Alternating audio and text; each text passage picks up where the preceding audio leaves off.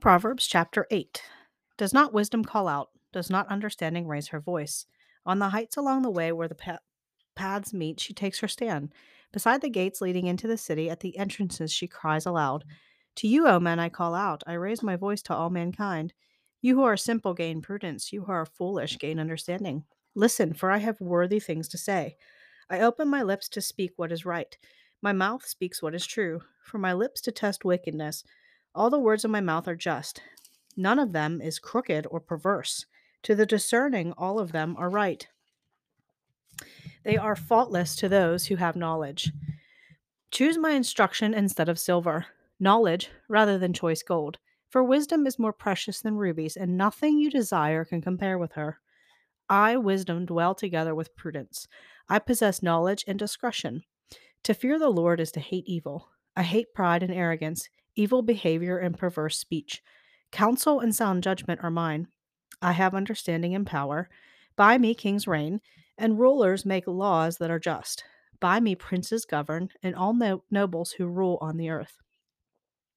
I love those who love me, and those who seek me find me.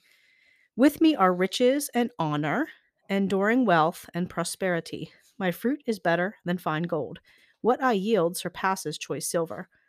I walk in the way of righteousness along the paths of justice, bestowing wealth on those who love me, and making their treasuries full. The Lord brought me forth as the first of his works. Before his deeds of old, I was appointed from eternity, from the beginning, before the world began. When there were no oceans, I was given birth.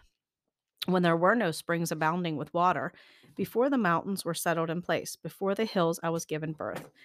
Before he made the earth or its fields or any of the dust of the world, I was there when he set the heavens in place, when he marked out the horizon on the face of the deep, when he established the clouds above and fixed securely the fountains of the deep, when he gave the sea its boundary so the waters would not overstep his command, and when he marked out the foundations of the earth, I was the craftsman at his side.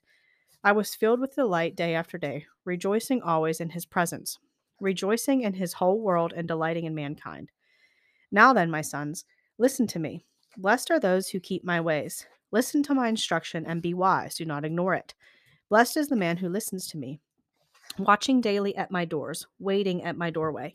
For whoever finds me finds life and receives favor from the Lord. But whoever fails to find me harms himself. All who hate me love death.